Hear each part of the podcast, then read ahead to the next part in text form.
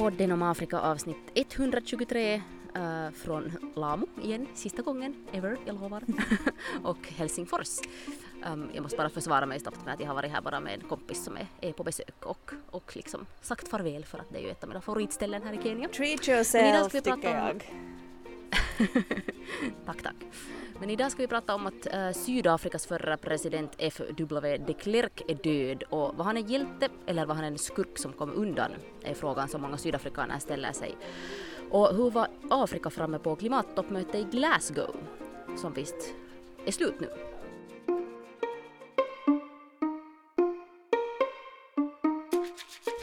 In a united Africa, there could be no frontier claims between Ethiopia and Somalia or between Zanzibar and Kenya, Guinea or Liberia. My roommate saying to me, What kind of music do you listen to in Africa? Tribal? Let freedom reign. God bless Africa. I thank you. Um, Hanna, du var ju nyligen i Nairobi och The Economist har skrivit en sån här artikel om hur FN-personal uh, påverkar en stad. Och när du såg den artikeln så sa du genast Nairobi. Varför sa du Nairobi? Ja, för att det är så otroligt uppenbart uh, i Nairobi, i just nära de områden där du bor också, och delvis det också, hur, hur det liksom är en helt annan värld på grund av FN-människor som kommer dit och är rika. uh, och liksom anpassar mm. i princip, eller om, området anpassas efter dem för att de ska få sånt som de gillar. Och så där för en finländare, en västerlänning som tycker om att dricka specialkaffe eh, med mandelmjölk och sådär som jag själv, så, så är det ju väldigt nice för att um, man kommer dit så finns det liksom på något sätt sådana tjänster och sånt man gillar uh, som passar just en. Men, men sen är det ju på något sätt jätteabsurt att, att hela områden anpassas efter utlänningar, det, det, eller jag vet inte om det är absurt men, men det är speciellt. Mm. Eller just så här Nairobi, jag brukar ofta jämföra Nairobi och Kampala eftersom de ligger så nära varandra eftersom jag har bott i båda. Och jag brukar ofta säga liksom att jag tycker så mycket om Kampala för att det har, har det där någonting, den har en viss liksom själ som Nairobi på något sätt saknar. Och, och nu börjar jag fundera, kan det vara så att det just är liksom mm är till exempel FN-högkvarteret som på något sätt har utplånat Nairobis själ liksom, och skapat någonting annat. För att på något sätt just med Kampala så där finns, vet du, på, det finns ett gatuliv, ett helt annat gatuliv än det som finns i, i Nairobi. För i Nairobi är ju allt bakom murar, mm. allt är inne i köpcenter. Det finns liksom inga barer på gatorna, mm. ingenting liksom sådär utan allt är på något sätt, det är väldigt sterilt sådär på gatorna mm. och, och, och, sånt så, så jag funderar just att man är det också, också just har att göra med det här att, att det finns, eh, ja för de som inte vet så finns det ju alltså i FN, ett, är det världens näst största mm. FN-högkvarter i Nairobi. Liksom där är, äh, vad heter det, äh, det här miljö, vad heter det, UNEP har sitt högkvarter där och, och UN, äh, eh, UN Habitat har sitt liksom globala högkvarter i Nairobi. Plus då en massa sådana här regionala äh, högkvarter som då finns också just i Nairobi. Till exempel just så Afrika eller vissa Afrika högkvarter också som finns i Nairobi. Så det är liksom en enorm, ett enormt komplex och en massa människor från hela världen som kommer dit och jobbar. Och många av dem just på extrema höga chefslöner och så här. Precis, jag tror till och med att, att liksom de lägsta lönerna på FN är, är ganska så här maffiga årslöner och inte minst på, på liksom Kenias nivå, sådär, lönenivå. Men det är just det, det är intressant som du säger om, om Kampala, liksom, att, att liksom skapar, blir det mer generiskt när det är sådär, um, liksom sådana här människor som, som kommer och har krav för tjänster som, som sådär man är vana vid hemifrån, men hemifrån har också liksom en annan själ som kanske inte fick på det sättet utvecklas mm. i Nairobi när staden liksom, jag vet inte, det är speciellt men, men det är ju liksom påtagligt och Nairobi är ju så, så liksom lyxigt på det sättet också för för europeer som kommer dit, speciellt när det är liksom så behagligt klimat men det är så grönt och det är så vackert och det är liksom uh, så här på något sätt, du vet, färska blommor och färsk frukt mm. och sånt och sådär och sen har man byggt sin egen lite så här nästan fantasivärld med sådär, nu vill jag ha liksom franska ostar på den här restaurangen och den här manikyrstället ska ha så här. Mm, exakt, det är sådär enkelt att leva i en liten sådär välfärdsbubbla på något sätt i, i Nairobi men också jag tror absolut att det här hela FN-högkvarteret har lett till att inkomstklyftorna just har ökat väldigt mycket i Nairobi och att där är så att kontrasterna är så jättestora. Det var väl Boniface Mwangi som sa att Nairobi kan delas in i, i två i två liksom delar, att de som, de som bor bakom murarna och de som jobbar hos de som bor bakom murarna mm, ungefär. Det är ju ett liksom, extremt mycket ett klassamhälle. Mm. Men intressant, den var tyvärr låst då den här artikeln så vi kan inte veta vad, vad, vad Ekonomist kom fram till men den det här var vad vi kom fram till genom att läsa rubriken. i alla fall, bara liksom med ingressen. Ja, eller hur.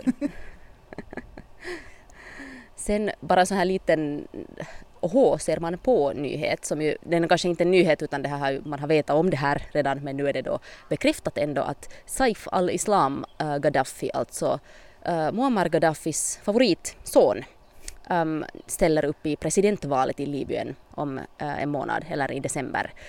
Och det här är ju någonting liksom, ja, alltså man har vetat att han kommer att göra det men nu har han då de facto liksom eh, anmält sig som, som kandidat. Så att sen när han eventuellt blir vald så behöver man inte vara sådär åhå, det visste jag inte, utan ni hörde det i podden. Nu, det slår mig nu så här att, att jag vet inte vad, jag antar så att Gaddafi har blivit mål, uppmålad som en sån äh, megaskurk i, i väst äh, sen, sen hans fall och, och under det. Uh, och vi hade ju Gaddafi som veckans person här uh, ett tag tillbaka mm. och, och, det var ju en otrolig historia. Men, men vad tycker liksom gemene libyer uh, om han och hans familj nu, är, undrar jag. Mm.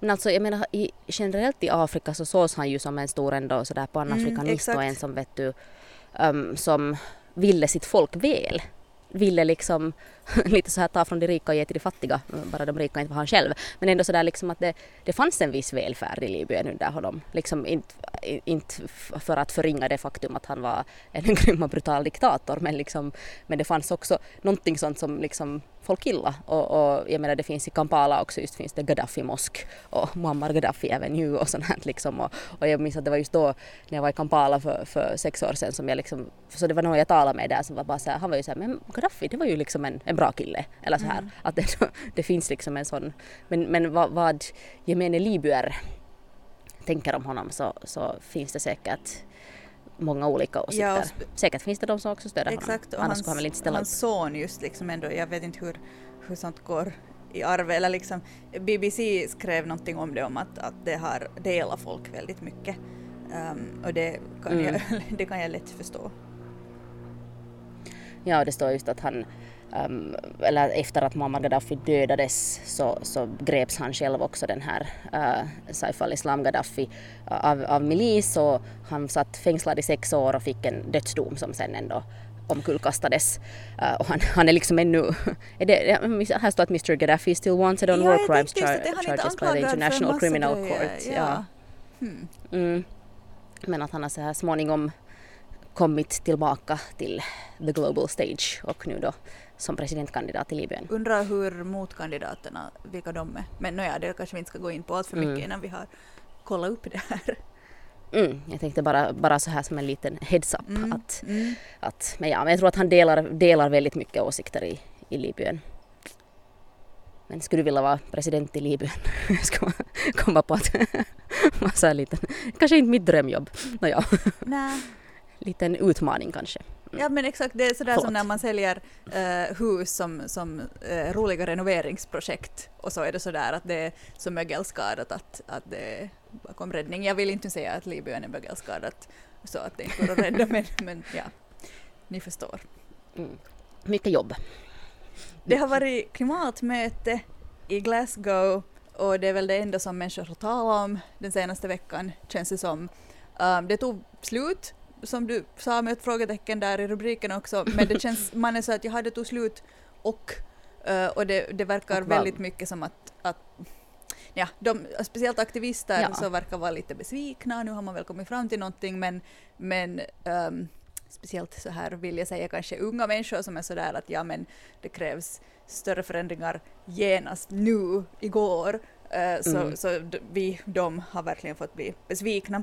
Men det där Um, det är intressant att se på det här från ett afrikanskt perspektiv för att det ser väldigt annorlunda ut. Mm. Och just inför det här mötet så sa ju Afrikas chefsförhandlare då att Afrika måste vara liksom the center and at the heart of negotiations i Glasgow för att um, just för att uh, den, här, den här bekanta ramsan att Afrika står för dem, eh, liksom är den kontinent som orsakar minst utsläpp men är den som som tar emot klimatförändringen så att säga först. Och för att slänga in lite siffror för att visa att man är påläst så Afrika står för ungefär 34 procent av världens, just nu liksom världens utsläpp och historiskt sett för bara 0,7 procent av alla utsläpp. Men samtidigt så är det ju då liksom här som, som klimatförändringen syns i form av allt från liksom mat och, och vattenbrist till äh, väder, extremväderfenomen, torka, översvämningar som då just orsakar den här mat och vattenbristen och, och, och liksom, ja, mm. stormar och, och regn som inte kommer då när de ska komma eller som kommer då när de inte alls, inte alls borde komma vilket gör att det är svårt för sådana som äh, jobbar av eller lever av jordbruk att, att försöka försöka förutse när de ska så och hur de ska så och sen när det inte går så har de ingen mat och så här. Ja. Och sen inte minst när det kommer till elförsörjning.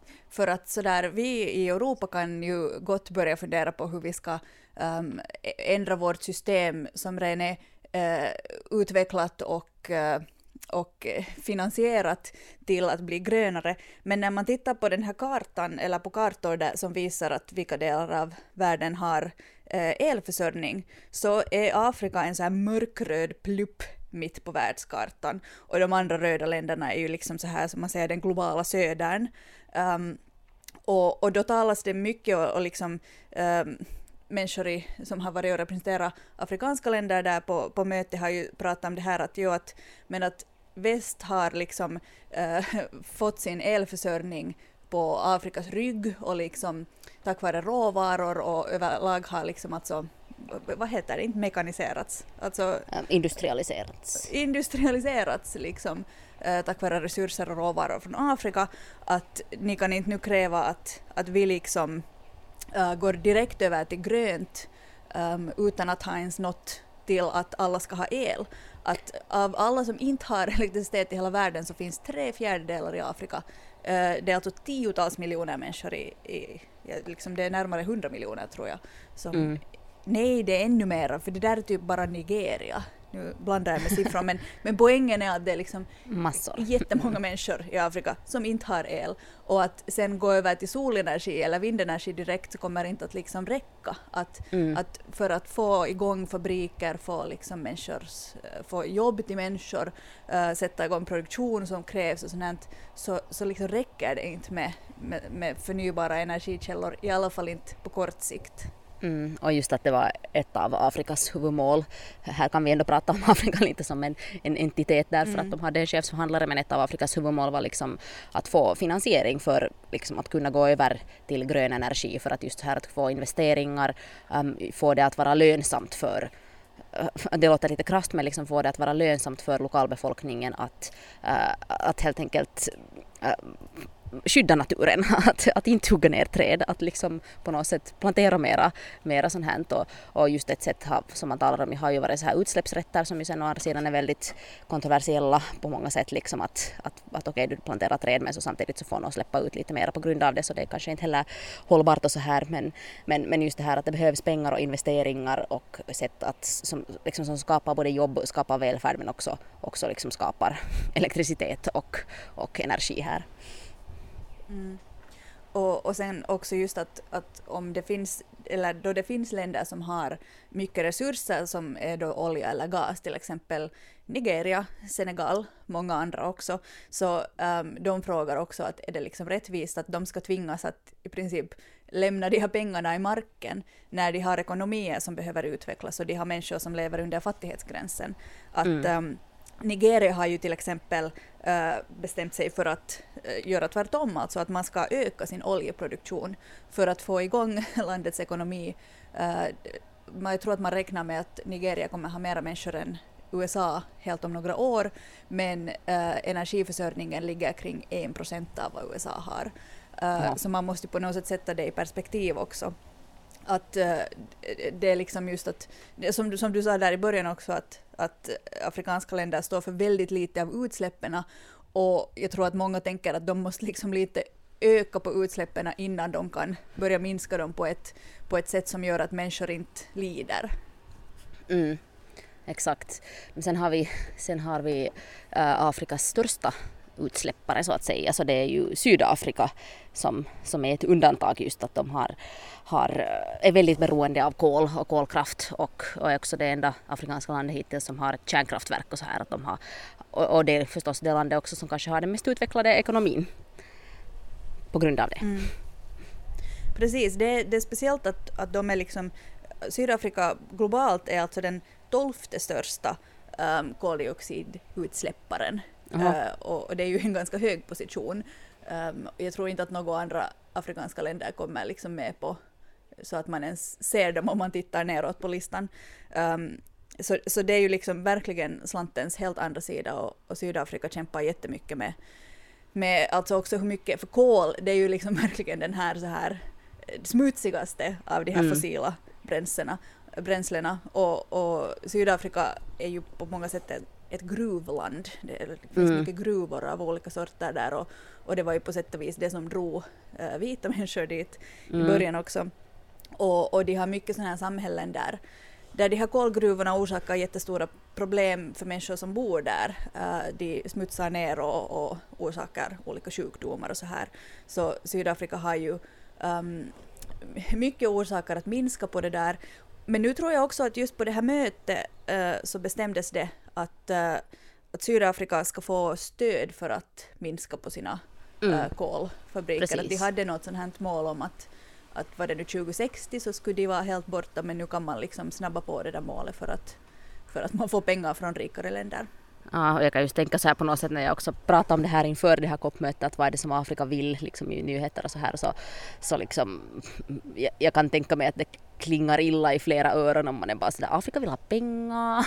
liksom. Men att det är ett faktum liksom att, de, att här måste man se lite bortom sin egen näsa och, liksom, och förstå att det, det är inte gratis och det är inte, det är inte liksom billigt att skifta från kol till, till förnybart och det måste göras snabbt eller liksom att för att inte tala om att bygga upp hela system som är enbart förnybara. Det behövs pengar, det behövs idéer, det behövs investeringar och, och det är bråttom. Mm.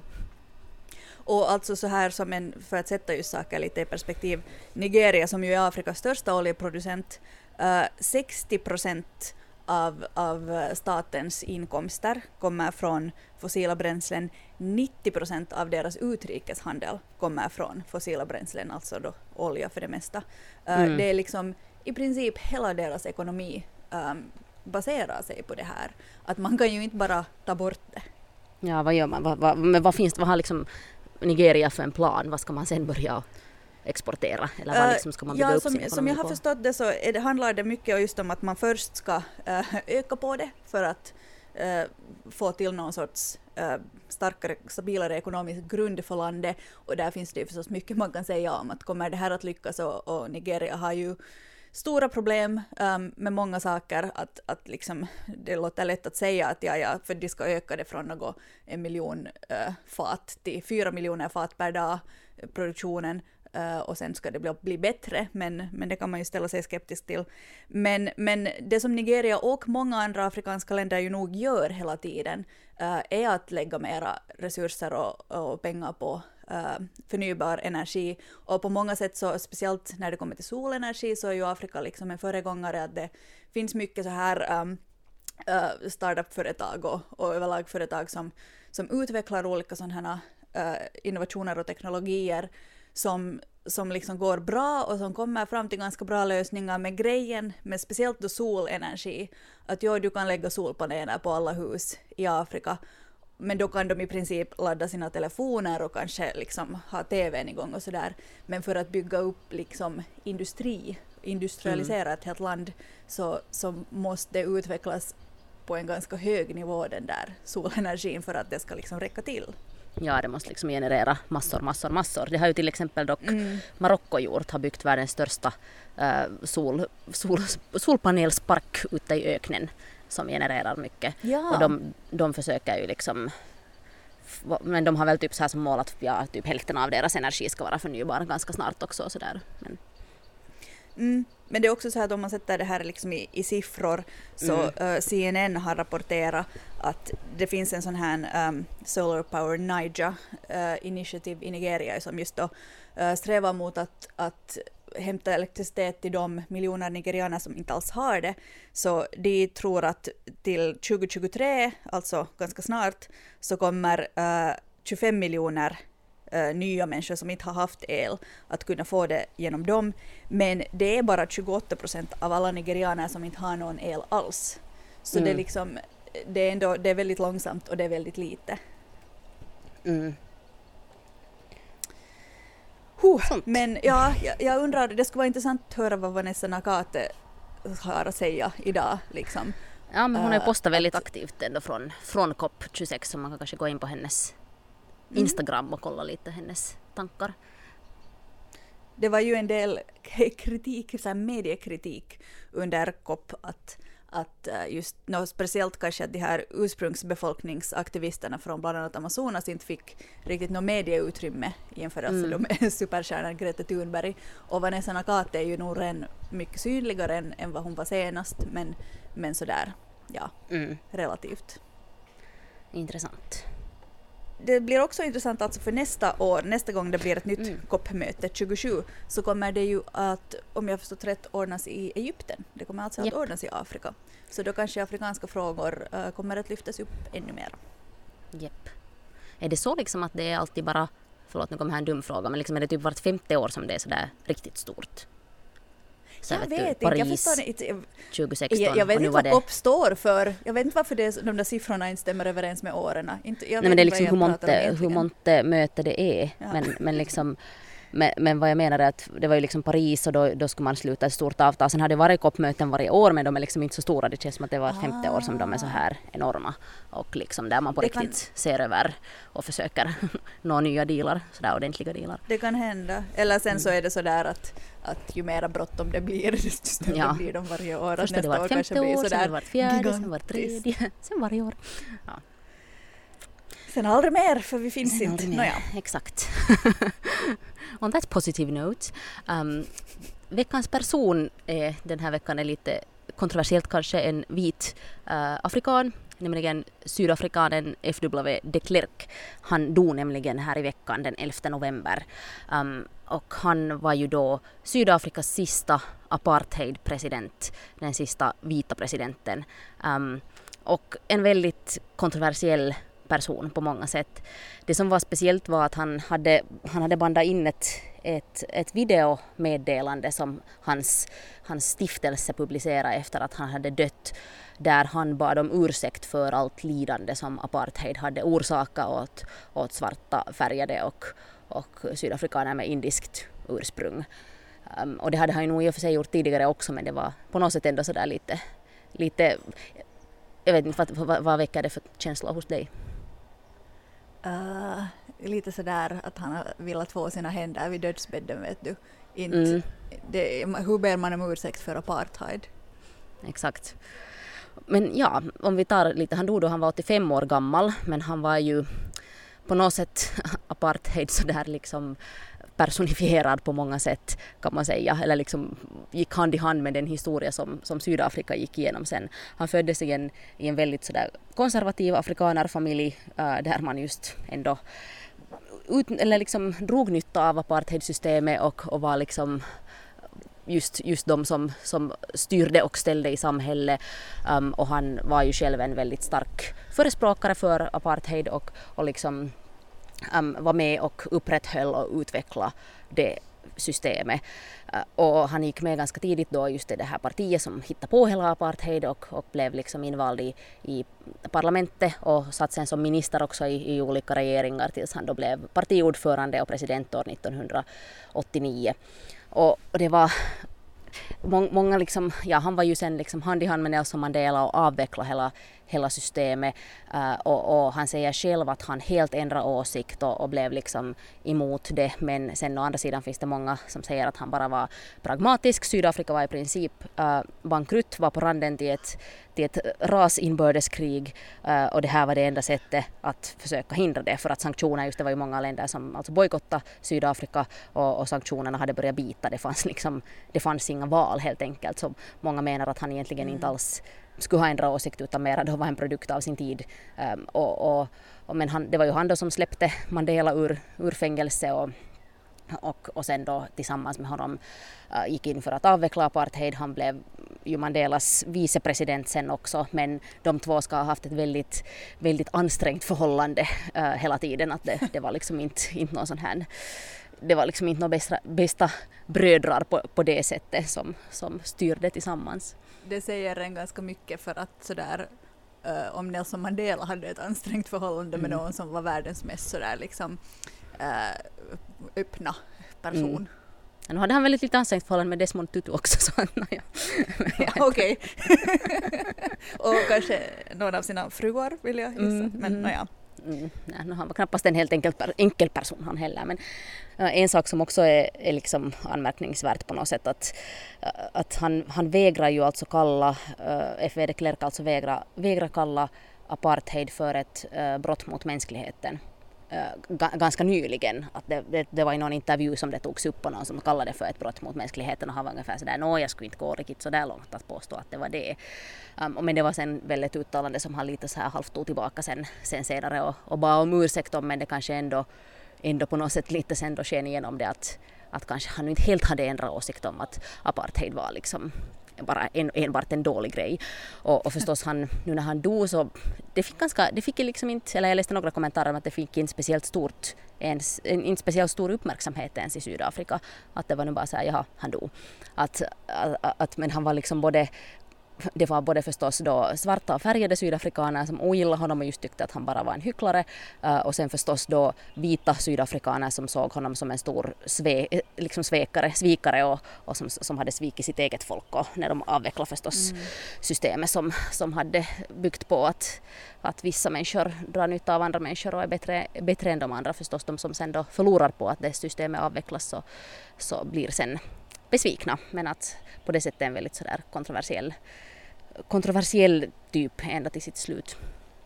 Mm. Ja, och sen tycker jag ändå att det finns på något sätt någon sorts tredje bild av honom som man själv ofta har fått uh, liksom skrivet åt sig på något sätt. Det här att, att han ändå var en, liksom, en good guy för att han släppte mm. ut Nelson Mandela. Att man har fokuserat väldigt mycket på det att han, det var han som uh, eller som att han skulle ha avslutat apartheid och, mm. och gett honom ganska mycket ära för det, vilket, vilket är ganska problematiskt och, och jag vet inte, jag antar att det är bra om, om nu i och med att han dog att det liksom på något sätt tas upp de här, att det blir kanske en mer liksom eh, balanserad bild av honom.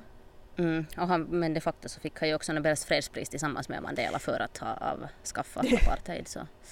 Mm. Ja, det är sant. Det, det, är väl det, det är väl därför man har lite en mm. sån bild. Uh, Fast nu kanske the good name of Nobels fredspris har lite, lite blivit, fått sina törnar här under de senaste åren. Men, ja. Mm. men ja, F.W. de Klerk avliden 85 år gammal. Sen är nu en, en liten sån här grej, jag tror att vi aldrig har talat om, eller kanske någon gång har nämnt Lundin Jag tror vi har talat om det kanske i, i samband med att vi har talat om våra kollegor Martin mm. Schibbye och, Johan Persson. Precis, men, men här i veckan så kom då nyheten, eller alldeles för några dagar sedan kom nyheten om att, att Lundin Oil, cheferna för Lundin Oil då åtalas för krigsbrott i Sudan, eller det som idag är, är Sydsudan, men, men eh, brott som ska ha begåtts då i, i början på, på 2000-talet. Och det här är väldigt intressant, det liksom är Eh, eller inte krigsbrott, det är folkrättsbrott, ursäkta mig. Men, men liksom, ja, svenska företagsledare som åtalas för folkrättsbrott i Sudan. Det är jätteintressant och jag hoppas att den här när rättegången sätter igång får jättemycket uppmärksamhet för att eh, det på många sätt är lite så här ett jag vet inte hur åklagaren förstås har tänkt här när man har samlat ihop den här bevisningen men, men det känns som att det kan lite bli som ett exempel så här att nu måste stora företag som uh, är sugna på olja, vilket kanske är lite gammaldags mm. nu på tal om kopp, uh, mm. måste, måste, kan inte bara liksom roffa åt sig utan att tänka på människor. Mm. Och det är då alltså Ian Lundin som är bolagets ordförande och sen Alex uh, Schneiter som, som har varit med i styrelsen tror jag, äh, som liksom, så han anklagas då för medhjälp. Och, och det som de anklagas för äh, är liksom att för att ha det fanns då områden i, som de ville utforska olja i, men det pågick ju liksom en konflikt redan to begin with och vissa av de här områdena var inte under arméns kontroll. Men de åtog sig då att bygga vägar och att ut, utfor, liksom leta efter olja i områden som då inte var kontrollerade av militären. Vad ledde det till? Jo, att militären måste ta över de där områdena för att de skulle kunna göra det här. Och när militären tog över de här områdena så, så begicks liksom grymma folkrättsbrott. Och, och vad åklagaren, åklagaren då hävdade, att de har antingen varit totalt dumma eller totalt ignoranta till att deras verksamhet har påverkat civilbefolkningen på, på det här sättet. Um, och förstås, de själva säger ju att de är helt oskyldiga och det här är absurt och det finns inte bevisning tillräckligt för att, för att leda till något åtal. Uh, och, och sen då åklagaren säger då å sin sida att han tror starkt på att det blir en, en fällande dom. Mm. Um, jag har inget tvivel och jag tror inte att någon har något tvivel om att de inte skulle ha varit medvetna. Det måste ju ha från företagets sida gjort hur mycket sådana här liksom olika utredningar och där man har vägt uh, det negativa mot det positiva uh, innan de började borra där uh, och, och sen har det positiva för företagets sida, det vill säga pengar har vunnit. Um, men det är liksom jag, jag, tycker att det är skönt eller på något sätt fräscht att, att man får se så här stora företag som måste ta ansvar för sånt som, som kanske tidigare inte har antagits varit liksom på deras bord överhuvudtaget. Mm. Uh, liksom att, att på något sätt se kopplingen mellan uh, multinationella eller stora företag och pengar och, och, och konflikter i fattigare länder mm, har mänskligt lidande och samtidigt också så lite så här, inte för att det direkt har med klimatförändringen att göra men, men, äh, men det har ju på sistone också funnits en del åtal just mot, eller så här till exempel mot Shell att de inte, inte gör tillräckligt för mm. att försöka bli klimatneutrala och sånt här att det liksom finns en liten sån, sån trend som säkert är ganska hälsosam. Det som är, mm. ja, jag kan ju säga Lundin Oil att de liksom, när det var just, just Martin Schibbye och, och Johan Persson så var ju, åkte ju, eller blev fast när de var där för att utforska påståenden om att Lundin Oil skulle ha, skulle ha gjort, begått grymheter också där i Ogaden-regionen i Etiopien. Ja. Um, och också liksom, eh, men just nu så, så är, är de då främst verksamma i Norge. Att de har sålt sina, mm. sina afrikanska projekt och rättigheter och, mm. och, är främst verksamma då i Norge. Men det här var också någonting, de här pengarna som de har fått för att ha sålt de där koncessionerna i Sudan så var också någonting som åklagaren tyckte att de skulle betala tillbaka. Ja, då, senast jag eh, läste rapportering om, om Lundin Oil och hela det här så var för något, några år sedan kanske när det kom fram att de hade varit inne på Martin Schibbyes hemsida typ mm. före de var där Uh, ja. och skulle rapportera om det och blev sen fast där och satt i Etiopien i över ett år i fängelse. Ah, jag kommer ihåg. Att, jag, att ja, de var sådär att äh, inte, inte har vi alls äh, varit inne på deras ja. webbsida och, och sådär. Sen gick det att bevisa och man sa att ja okej. Okay. Och, och sådär, mm. det är förstås inget brott att gå in på någons hemsida men, men det säger väl någonting om att just att de här stora företagen är väl företagen är väl ofta ändå just ganska medvetna om, om effekterna och, och vad som pågår och väljer bara att Ja, mm. nåja. Vet du Men, när den där rättegången ska börja? Nej, jag skulle säga att, att den här förundersökningen har inletts år 2010 så den har hållit på i 11 år mm. och där är 80 000 sidor material så någon, någon väldigt snabb process blir det då inte men att nu alltså grejen är ju nu då att de, har, att de åtalas så vi får se hur, hur det sen mm. går att följa upp. Mm, definitivt. Har vi något tips den här veckan? Inte har vi något tips, jag har inte Gå in på Vanessa Nakates Instagram då kanske. ja, veckans tips, gå in på Vanessa Nakates Instagram och kolla vad hon säger så behöver inte vi göra det åt er. No, nej, skämt åsido. Det här var podden om Afrika. um, om ni har synpunkter så kan man mejla oss på poddenomafrika.gmail.com, Instagram, Facebook finns vi också på och Twitter som Hanna Nordensvan och Liselott Lindström.